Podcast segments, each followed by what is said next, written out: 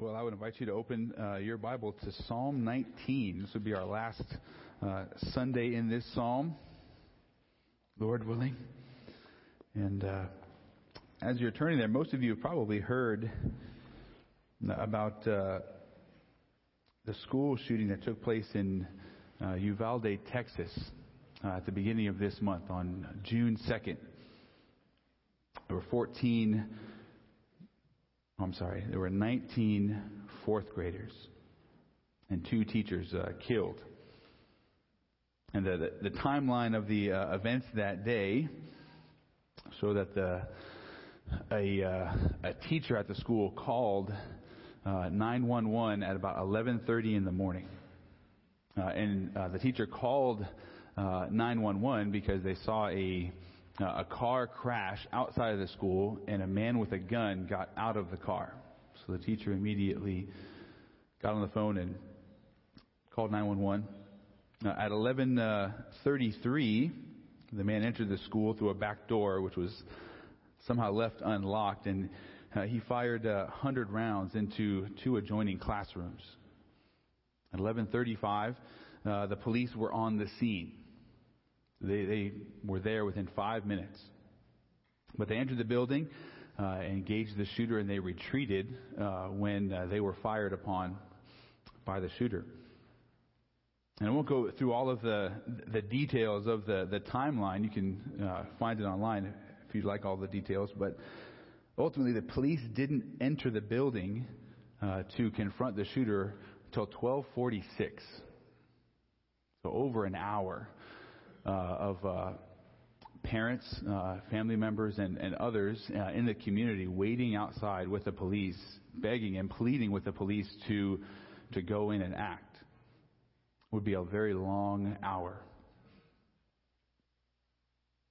There's a lot of things that go on in a situation like this, and it's easy to, to look back in hindsight, but you know, now the, the authorities are under, coming under significant criticism for waiting so long to move. Usually, in an, in an active shooter situation, you want to kind of go in as soon as you can rather than letting the, the shooter get set, set up and a variety of things. But this was, a, this was an urgent situation, and a response was needed quickly, and ultimately, no response was a response. And while you and I are not confronted with uh, life threatening situations like this on a day to day basis, I'm very thankful for that. We need to appreciate our law enforcement officers. I don't want to have to make a decision like that.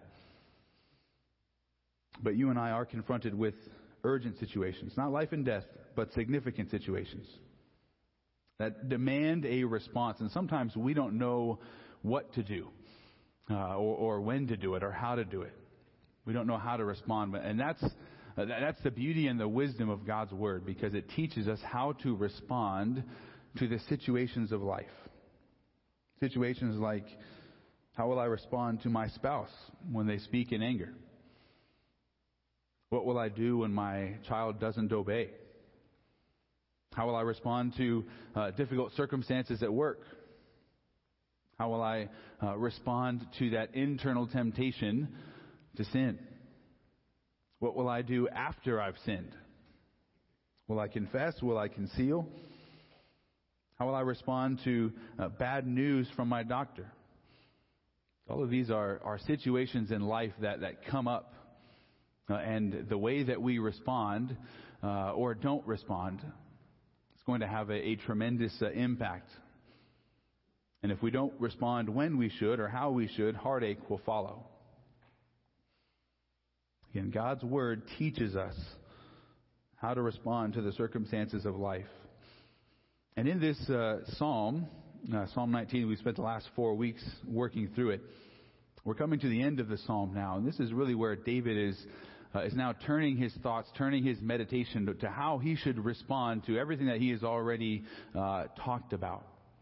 If you look at the the big picture of this psalm, uh, we we see that uh, David in verses one through four, or the first couple lines of verse four. Uh, he spoke about uh, the heavens, uh, God's creation, and what God has revealed uh, in uh, the world around us. Uh, and then there's a little phrase that begins that last line, the third line in verse 4. It says, In them he has placed a tent for the sun. In them, speaking about the heavens. What has God done in the heavens? He, he's pitched a tent for the sun so that the sun would be on display. Uh, and he's placed uh, the sun in the heavens, and that's where uh, the sun is to, to move and to operate. And there's a similar pattern in the, in the next portion of the psalm. And verses 7 through 10, uh, David emphasizes or focuses upon a different form of revelation. No longer general revelation, but special revelation. God's written word. We looked at that last Sunday, verses 7 through 10, uh, where he spoke poetically about what God's word is able to do. Uh, but then there's a little phrase uh, at the beginning uh, of uh, verse 11. It says, Moreover, by them, speaking of the scriptures, uh, your slave is warned. The same Hebrew phrase as what we saw in verse, the last line of verse 4. There's a, a, parallelism to be drawn here. So in the heavens, God has placed the sun, and the sun operates there. Uh, and uh, in the scriptures, uh, He has placed His people, the, the, servant of Yahweh. And by the, the word of God, the people of God are going to be warned. Now, we are going to be taught, we are going to be instructed. Uh, uh, in the scriptures, God has placed a tent for his people to live in and to live by. That's all of God's, uh, or David's meditation uh, upon uh, the revelation of God in the scriptures. Uh, and now in verses 11 through 14, he's really going to, he's going to turn his mind, he's going to turn his attention to how he should respond to the written word of God. Right? If this is where God has placed His people to, to live uh, and dwell, uh, how should we respond to that? He's going to contemplate how the Word functions uh, in his life, and then he's going to pray for God to, to help him to respond to uh, God's Word. Uh, and as we, we study this uh, psalm, David's response to God and His Word is going to be a model for us to follow. It's going to be an example that God is holding up. So you can think of it this way. God is instructing uh, us, His people, uh, how to respond to His Word. Uh, and He's doing that through His Word. Uh, and He's doing that through uh, another uh, Old Testament saint, showing us the way. So how should we respond to God's Word? Going to be really three, three steps in this response process. And the, and the first step must come first. But then steps two and three can be in, uh, in any order. But look with me, uh, verses 11 through 14. We can, we can read them together. It says, Moreover, by them your slave is warned. In keeping them there is great reward.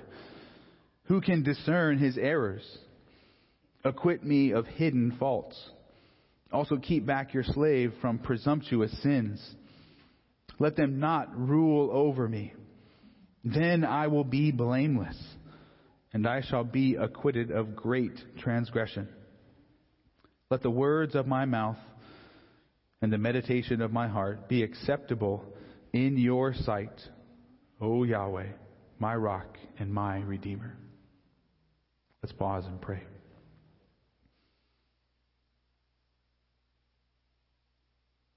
God, you are our creator.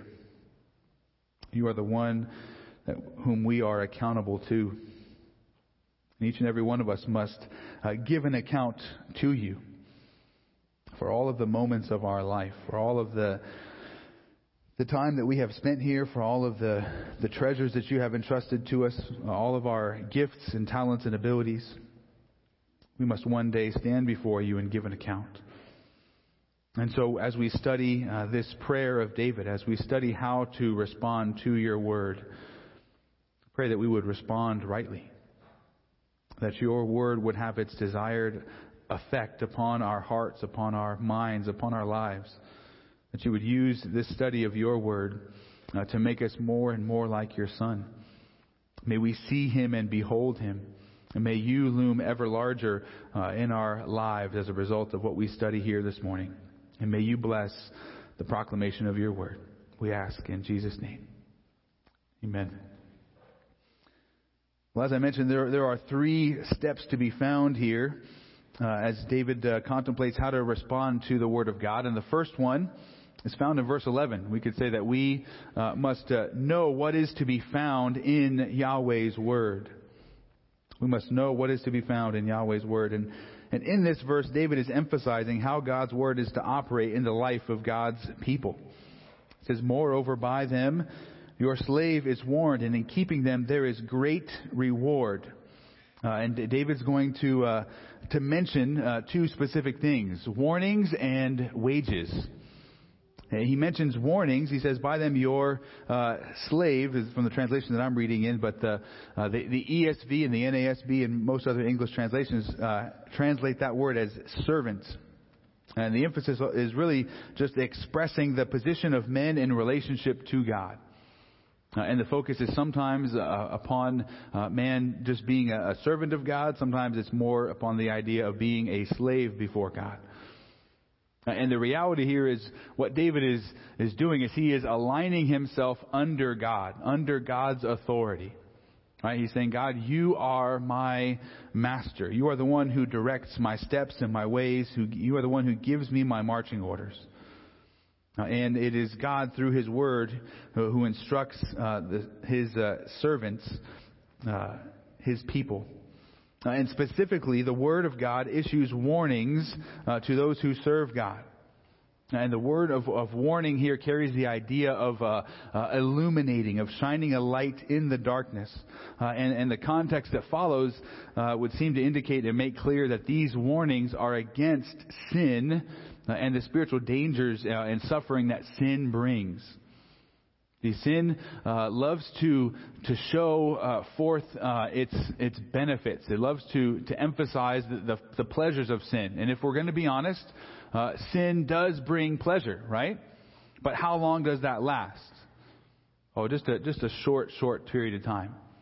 Uh, and then after you have the, the fleeting pleasure of sin, what happens? Misery, heartache, regret one of the Puritans says that, that sin, uh, or what Satan does, is he, he shows the bait and hides the hook of sin. Uh, he, uh, he shows us a, a glittering, gleaming cup, uh, but there's poison in the cup.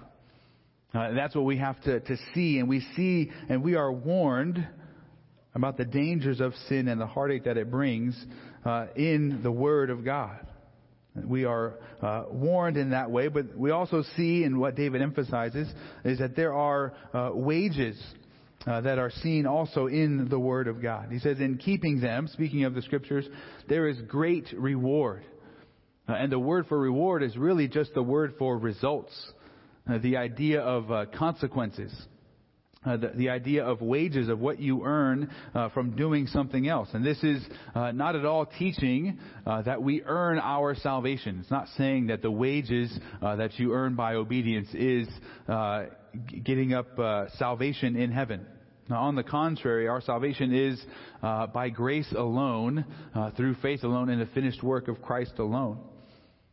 What this is saying is that doing things God's way, according to His Word, is going to lead to uh, natural blessings and reward in this life. It's the harvest principle, right? You will reap what you sow. What you plant is what you are going to harvest. That's what we see in Galatians 6. Uh, Proverbs 22:4 says, The reward, uh, there's our word, of humility and the fear of the Lord are riches, honor, and life. And sometimes there are uh, wages, there are rewards for obedience. Sometimes God will reward uh, His people for being faithful and obedient to Him. Uh, but there are other times where uh, the, the, the uh, there are wages in obedience that simply doing what God has commanded will bring joy and satisfaction. And uh, the rewards that are spoken of here are not the, it's not a, a cash prize. You're not going to go down to Jackson's or um, uh, you know, the stinker store and say, "Hey, I have this coupon, I have this obedience card with God, and you know, what can I redeem here?" Uh, it doesn't it doesn't work that way. The, the type of rewards that are spoken of uh, are far more significant. Uh, rewards in this life and in the life to come. Uh, but some of it is just the natural fruit of yeah, having peace within your home. Now, doing things God's way is going to uh, to bring those things about relational harmony, uh, and uh, that's the, the emphasis here. In keeping the, the Word of God, there is great reward. There is uh, warnings and there are wages. And we need both of these. Now, which one do we naturally want more? Right? I'll take a little bit less warning and a little bit more wages, a little bit more rewards, right? But we need both. Uh, and, and we need the warnings of Scripture desperately for two reasons.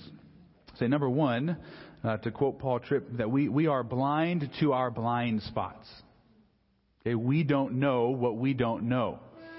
Uh, and we need uh, at times uh, the community of believers to come alongside uh, and help us to see clearly.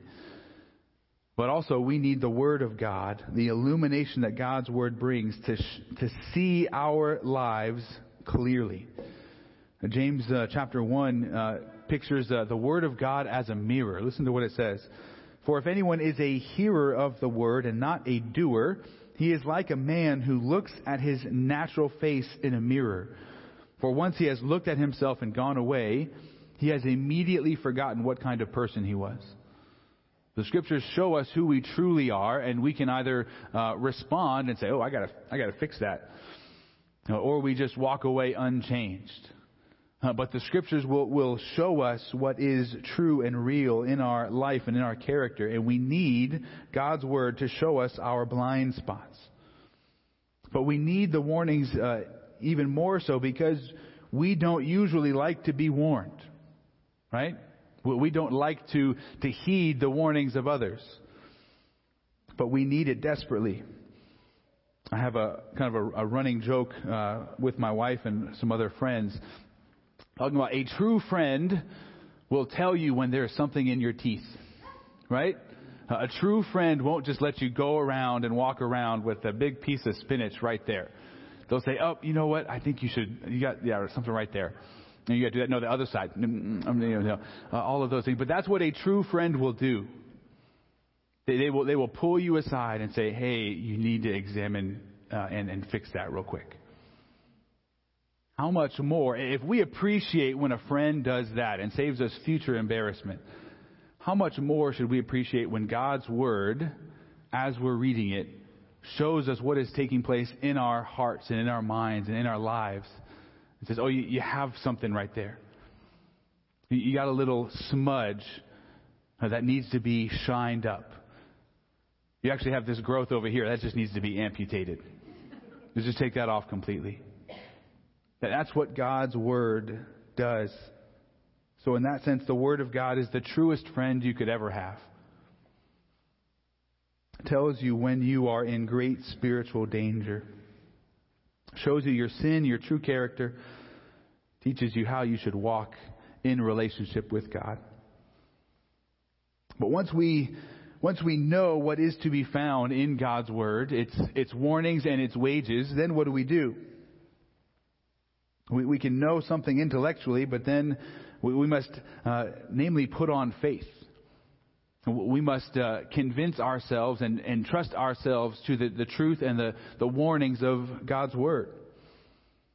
But how do we put on faith when we see something in our hearts and our lives that needs to, to change, that needs to be taken out? What do we do? Well, we can begin to pray ahead of time. I would encourage you all uh, have a prayer list, not only to pray for others, but to pray for your own soul. These are the things that I need to, to work on. These are things that I need to address.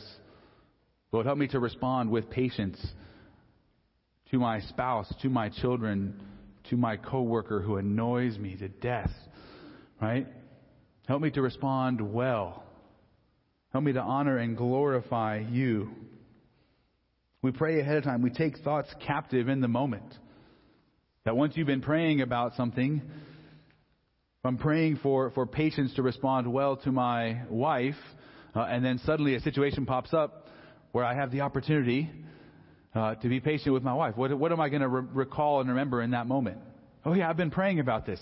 This is what I've been asking for. Now, what am I going to do? I need to take that thought captive and respond with patience. I need to put on obedience in the moment. I need to pray in the moment. Okay, Lord, help me to help me to do what I have already been praying about, what I know I ought to do.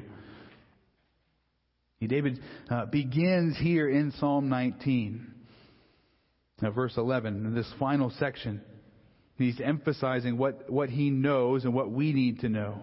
That in the Word of God we are warned and we are promised great reward, great wages. But then he's going to now put all of this into practice uh, through really what I just said. Uh, in, in, the remainder of this uh, psalm, we're going to see David praying ahead of time. Right? He's going to be saying, "Okay, Lord, help me to respond. If uh, if your word gives me warnings, help me to respond to those warnings." we see this in verses 12 and 13. The second uh, step of response. We have to know, then we have to appropriate faith.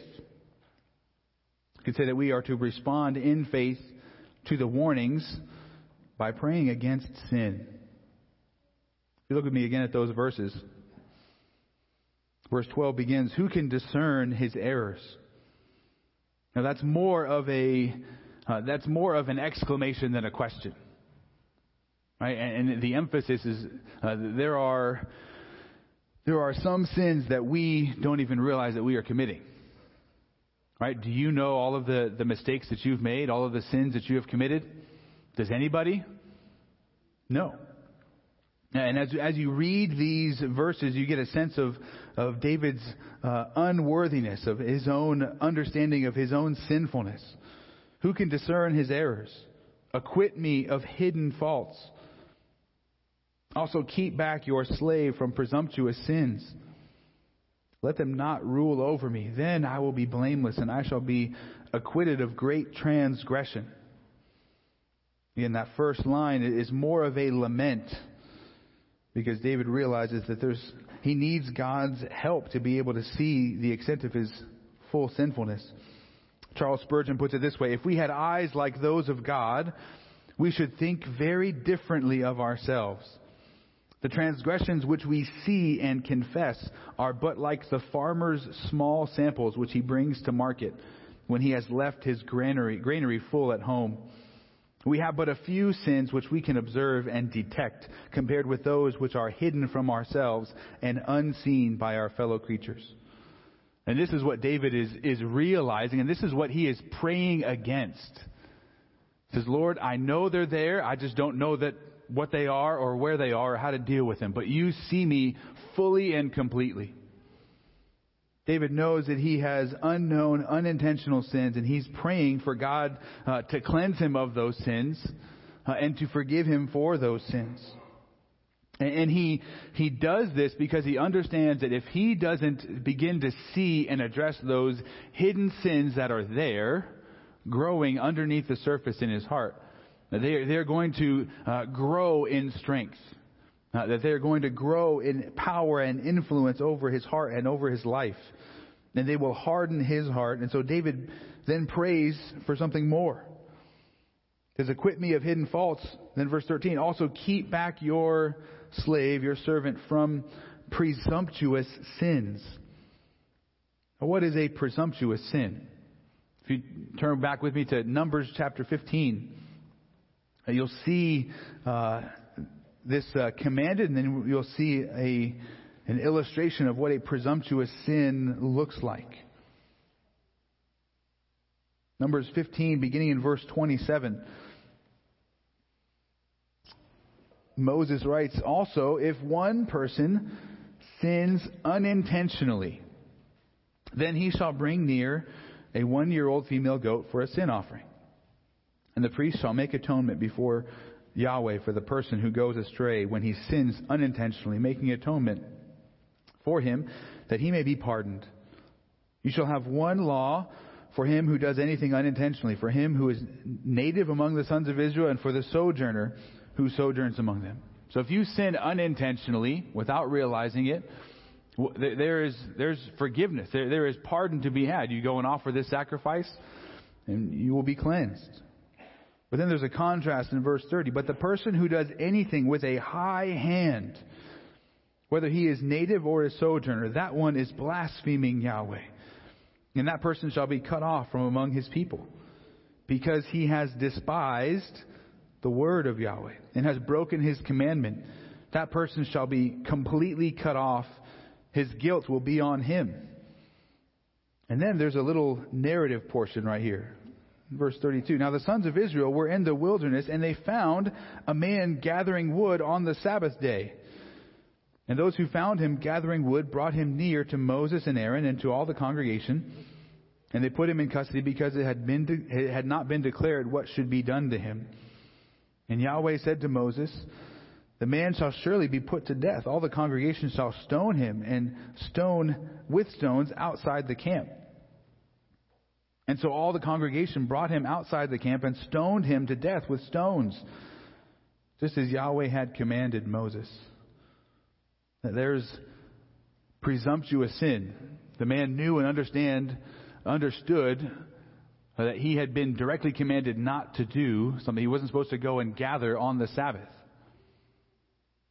But he did.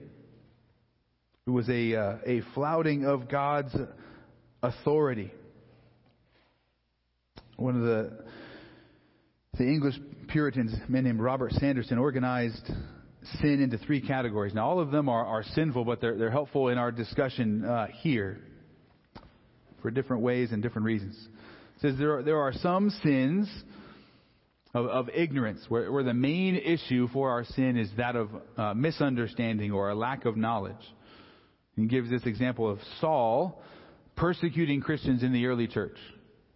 It's a grievous sin, but one committed in ignorance because he did not know the truth about Jesus. But once he knew, what did he do? He turned and he repented. Uh, a second category would be sins of infirmity. The main issue is one of uh, affection uh, or being momentarily overcome by emotion, fear, anger, joy.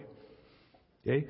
Uh, and Peter's uh, denial of Christ uh, on the night that Jesus was arrested is an example of this. Right? Jesus who had been there, or Peter who had been there, as we'll see when we get back to, to John 13, Jesus, I will die with you, and I will die for you. Jesus says, No, no, you're going to abandon me. And that is exactly what happens.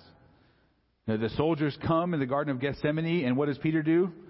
He tries to save Jesus, cuts off a servant's ear, but then he and all of the others scatter. They run out of fear. There are some, some sins of infirmity. But then there's a, a third category. You could say sins of presumption. Right? There is an, an understanding uh, that what is uh, being done is sinful, and the person is not being carried away by emotions. And an example of this is David's murder of Uriah, Bathsheba's husband. He was not carried. It was not carried out in ignorance. David knew the law. Right? He knew that he wasn't supposed to conspire to, to murder one of his mighty men. It was not a, and it was not a spur of the moment act when, when David was caught up in anger. Now, this was premeditated. It was, it was conducted with forethought and malice. That's a, a sin of presumption. And there is a, a, progression here to David's prayer. There's a progression to what David is concerned with here. Right? He begins with the sins that he doesn't know about. He says, Lord, help me to address those. Then he says, Lord, help me to, to address uh, sins of, of, pride, sins of presumption in my heart and in my life. Sins that, uh, if uh, left unaddressed, will begin to rule over a person.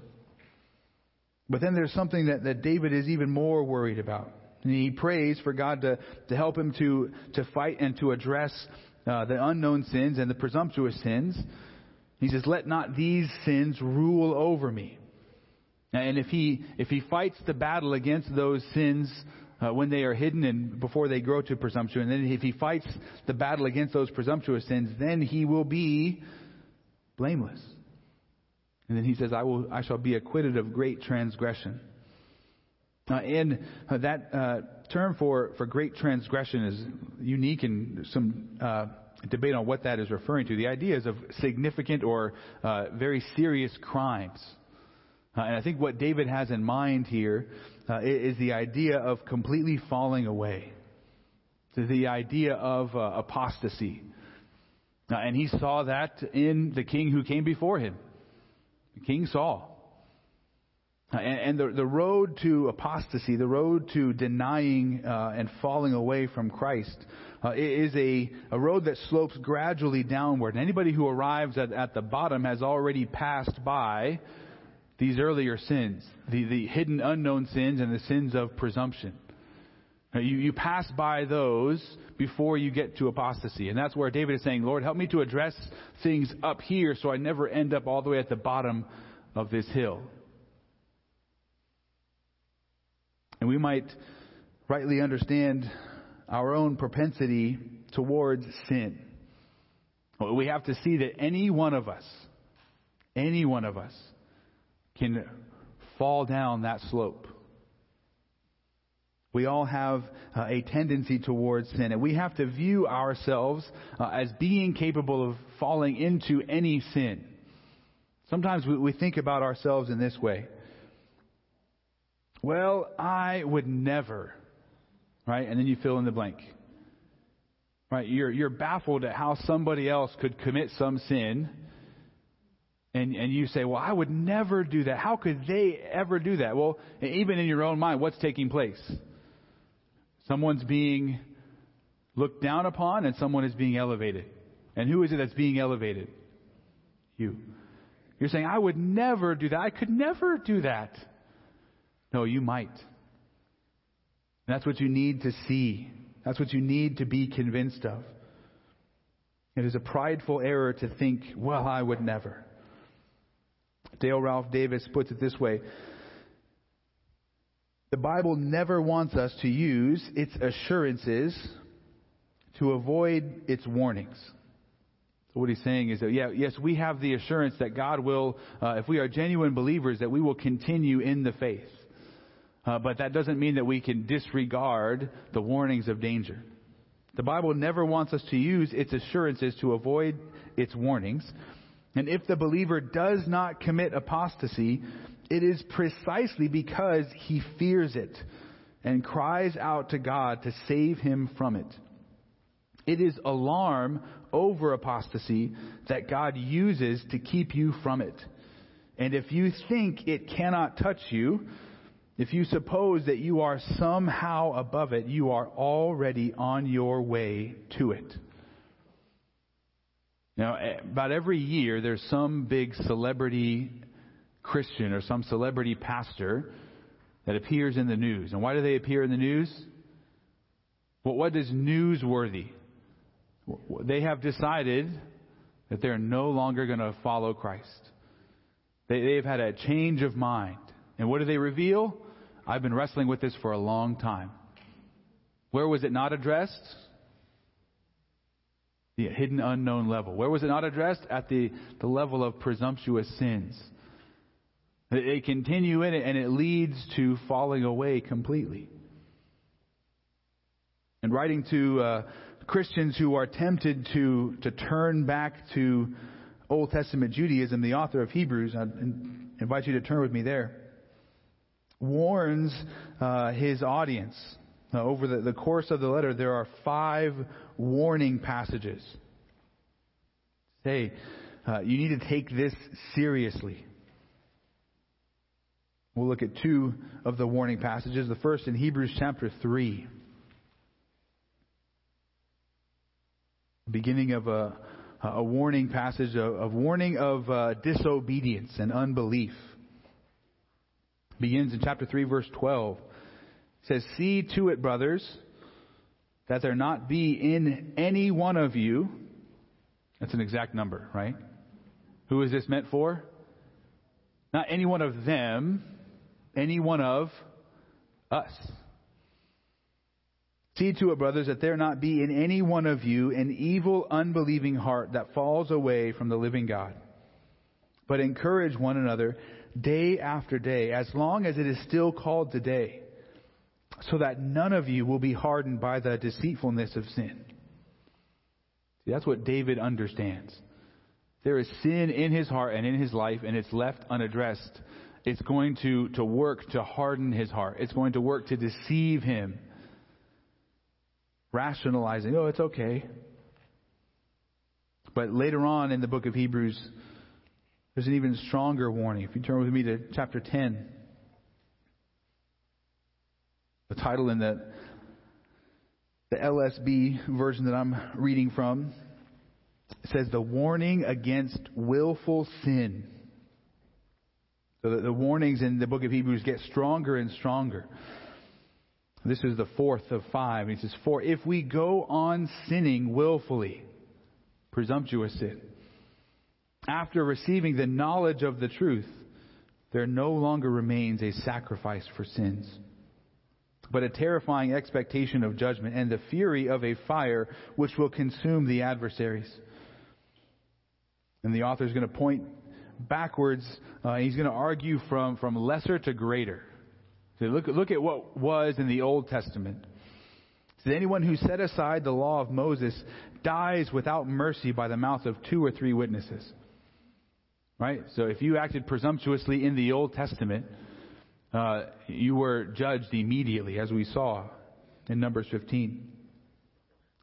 Verse 29 in Hebrews 10 says, How much worse punishment do you think he will deserve who has trampled underfoot the Son of God and has regarded as defiled the blood of the covenant by which he was sanctified and has insulted the Spirit of grace?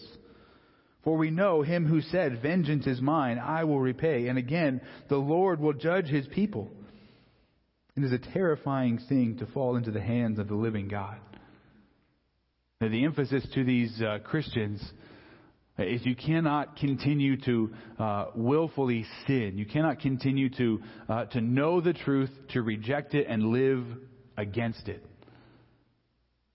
But what do we read in 1 John 1 this morning? We say that we have no sin, the truth is not in us. If we say that we have not sinned, we make God a liar. Sobering, sobering words.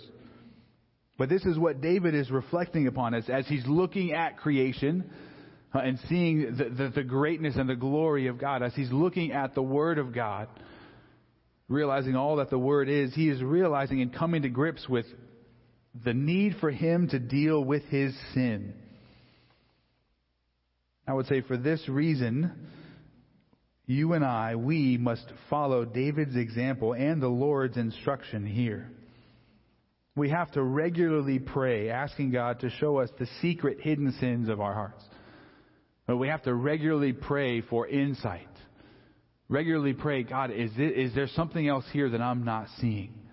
What is it that's motivating me to make these decisions? And that's leading to these results. Am I worshiping you as I ought to? Am I worshiping someone or something else? what, what is my uh, controlling desire? To quote Charles Spurgeon again, he says, Secret sins, like private conspirators, must be hunted out or they may do deadly mischief. And it is well to be much in prayer concerning them. So we have to regularly pray against our hidden faults. We also have to regularly pray against our presumptuous sins. The, the things that we know that are sinful before the Lord, and yet we continue to walk in them. Right? We've all probably had uh, uh, an argument with our spouse, hypothetically speaking, where at some point in the argument you knew that you were wrong, right? But what did you continue to do? You just continue to argue, right? You're like, at this point, I know this is a losing battle, but I'm just, I'm going to continue to, to fight and battle in it presumptuous sin. But when we know that what is taking place is wrong, is sinful, that becomes high handed rebellion against the Lord. And we must pray against that kind of sin. I would also say that we can, we can rejoice in something in knowing that there is forgiveness for our presumptuous sins.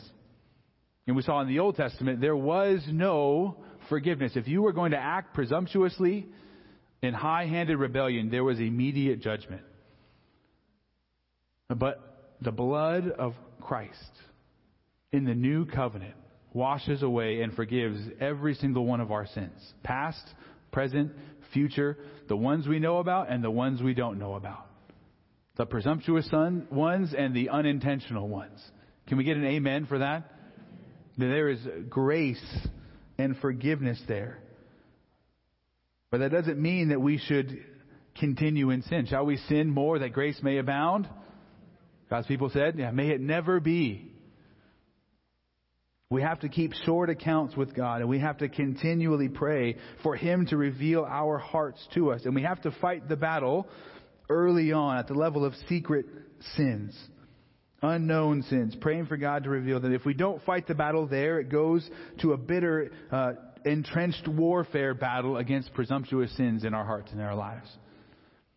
And that's much, much harder to fight that battle.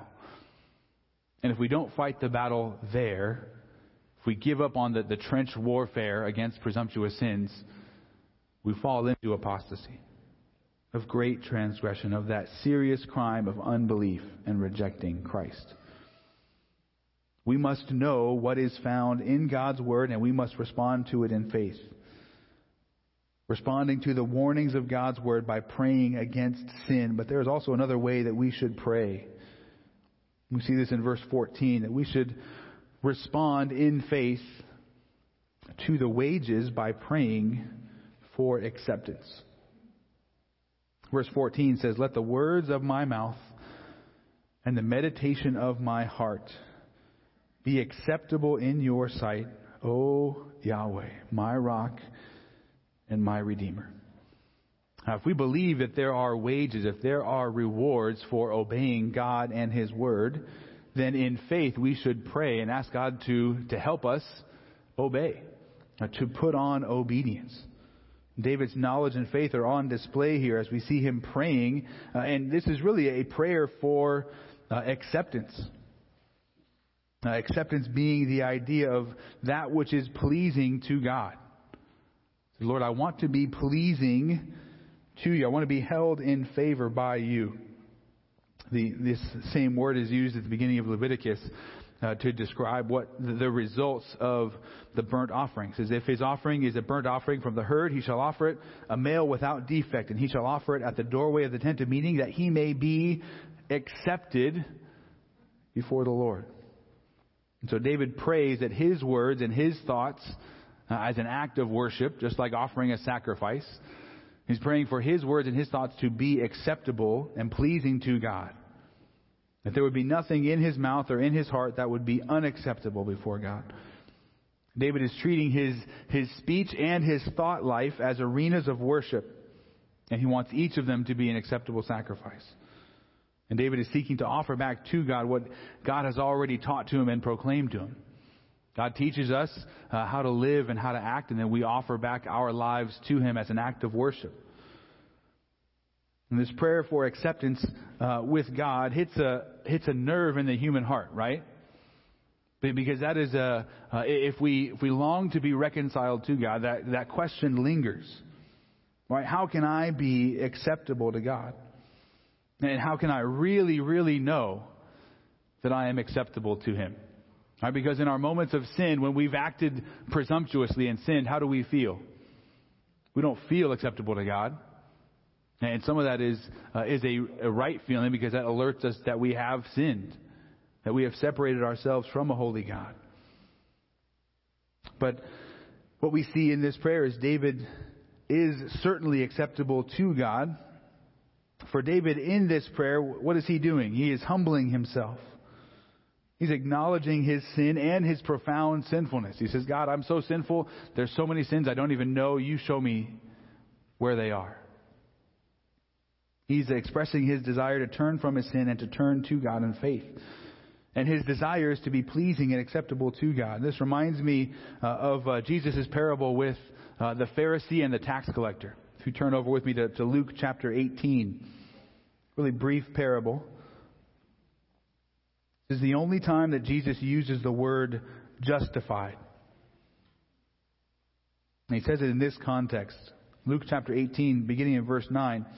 He also told this parable to some people who trusted in themselves that they were righteous and viewed others with contempt. And two men went up to the temple to pray, one a Pharisee and the other a tax collector. And the Pharisee stood and was praying these things to himself God, I thank you that I am not like other people, swindlers, unjust, adulterers, or even like this tax collector. I fast twice a week. I pay tithes of all that I get.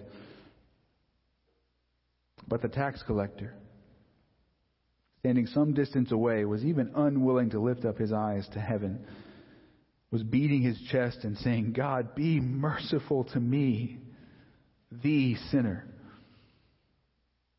I tell you, this man went down to his house justified rather than the other.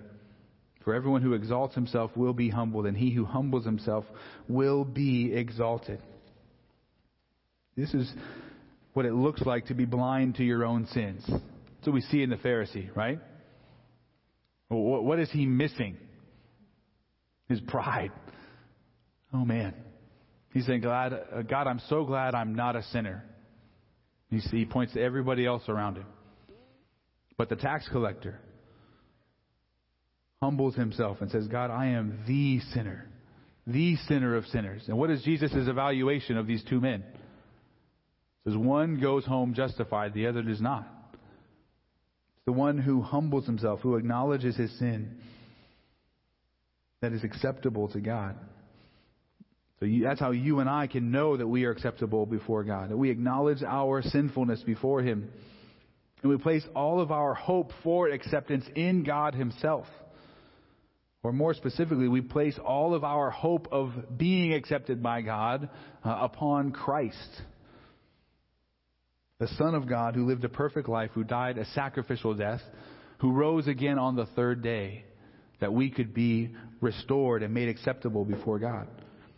And some of you might be saying, is that really what David is saying there? Like, I don't see Christ mentioned anywhere in Psalm 19, right? We can turn back there and look again and search for it. You're like, I'm, I'm missing this.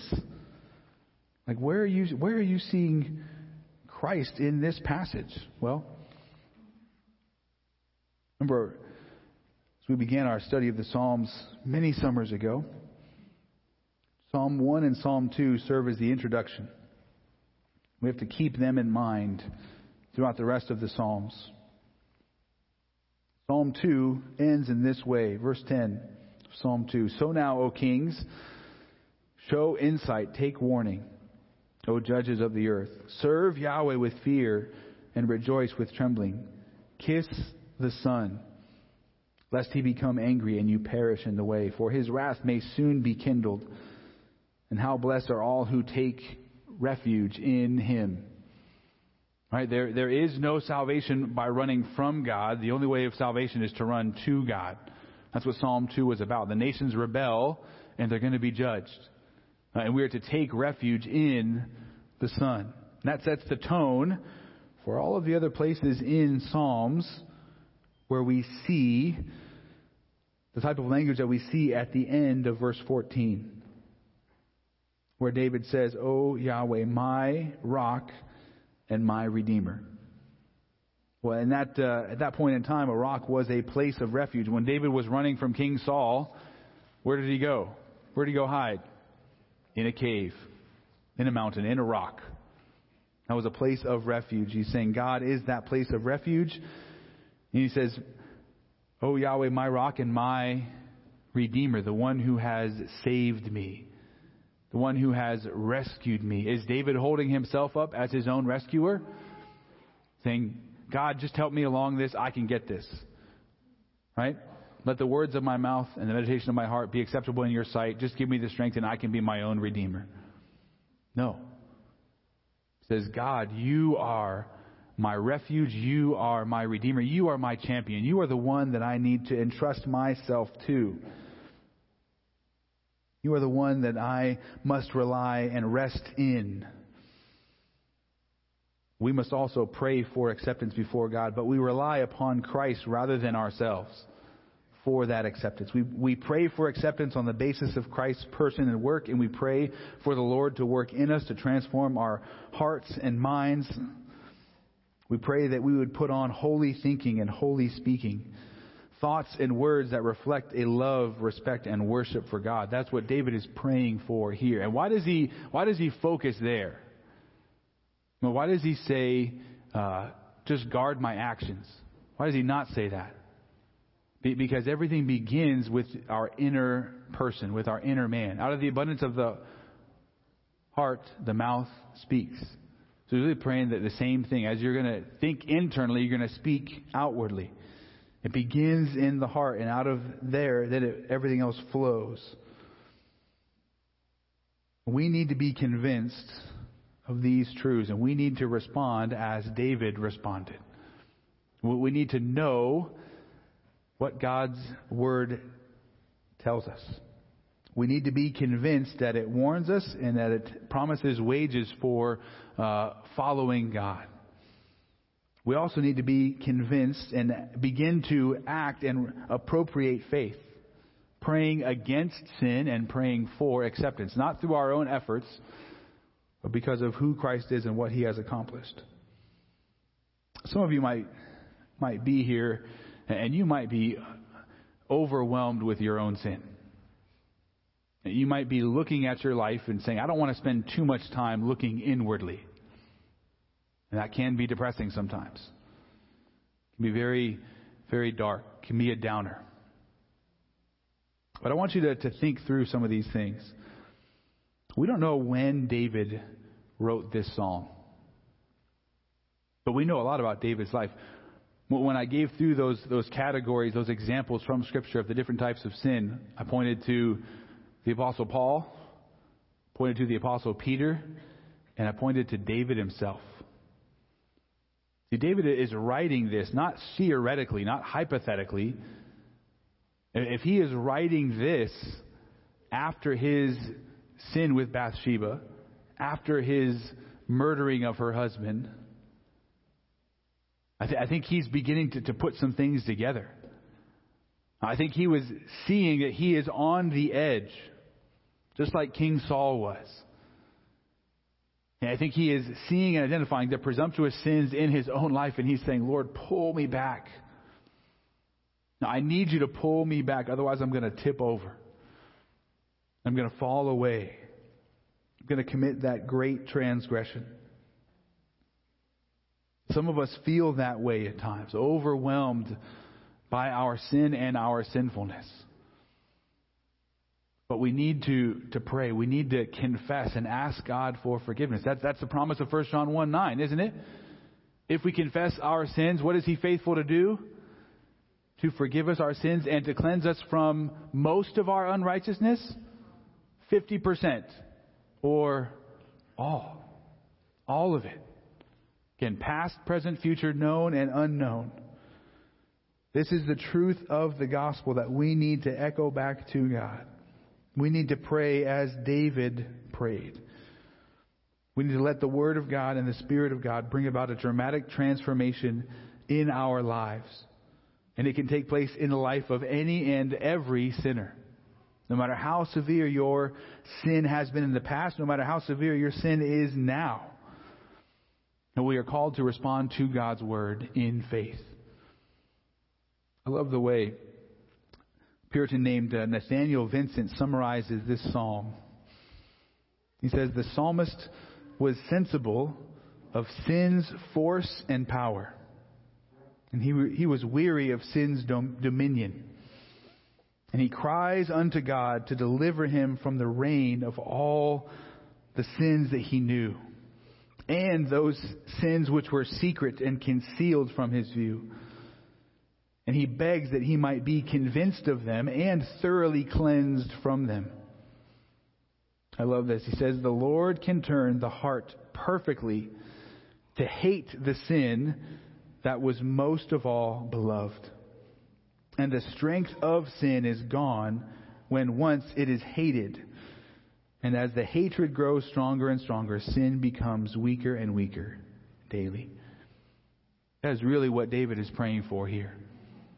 Those sins that once controlled him, that dominated his life, and brought about so much heartache. You read through 2 Samuel, you'll see all of the carnage that God brought into David's life from that point on.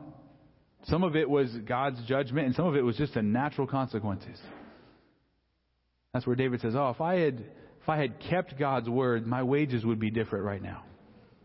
There would be a different result in my life." Some of us uh, learn uh, by making mistakes, right? Some of us say, "Well, I got to make that. Uh, let me just go figure it out on my own." It's like you can, right? The the burned hand teaches best, uh, but that's also, as Proverbs would say, that that is how fools need to learn. A wise man is able to look and see what's taking place outside of him and say, "Okay, I'm." This is what this person did, and that was the result. This is what this person did, that was the result. Here's now what I need to decide. And David is here pleading with us, I think, not to make the same mistakes that he made.